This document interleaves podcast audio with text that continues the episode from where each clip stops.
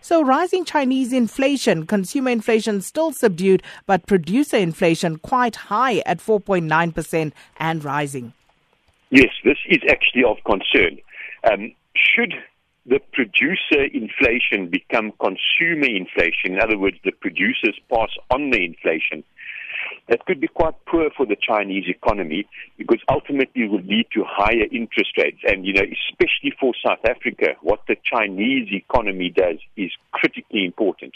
Not a worry yet, but it's certainly something we're going to have to keep a very close watch on as to what's going to happen to Chinese consumer inflation because that has big implications for Chinese growth and then, by definition, commodity prices and South Africa. And then let's talk about the RAND, the stronger RAND after the ANC election outcome, Wayne. Um, investment houses obviously will be changing their forecast post uh, yes. that election outcome. But what effect is this likely to have on earnings forecasts? Well, obviously, given the very, very large component of RAND hedge shares and shares that sell their product in dollars, it has quite a material impact on the earnings outlook for Share Index. And in talking specifically about mining shares, now it's very dependent how much of their operations they have in South Africa, in other words, where they've got rand-based costs, what their margins are, etc., etc. But the negative effect of, say, uh, revising your forecast from, call it 14 against the dollar to 13 against the dollar, you know, earnings can come down between 5% or your earnings forecasts can come down between 5% and maybe even as high as 15% in rand terms, just on changing that one factor.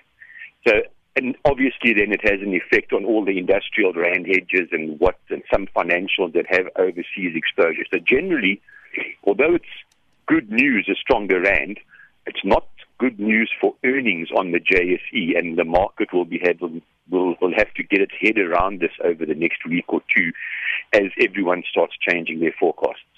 And lastly, Wayne, uh, USA's long bond yields. Now, the interest rate increased to above 2.5%, and the investors, they have lost some capital as a result of all of this. But is this the end of cheap long term money? And what are the implications for the housing market and shares as well?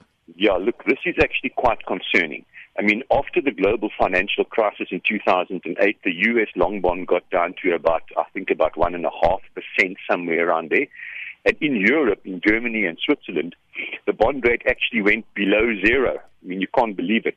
However, going through two and a half actually means that the economy is becoming more normal. In other words, it doesn't need this sort of uh, life-giving uh, low interest rates anymore. It's starting to stand on its own two feet. However, when the cost of long term money goes up, generally speaking, that's bad for the housing market and shares because then an investor can say, well, should I buy shares or get 2.5% on the long bond? You know, the long bond sounds a bit more attractive than when it was only yielding 1.5%. So it's still not at dangerous levels. It's nothing to worry about yet, but it's a continuation of the same theme that maybe we're reaching the end of this 10 year period of cheap money in the world.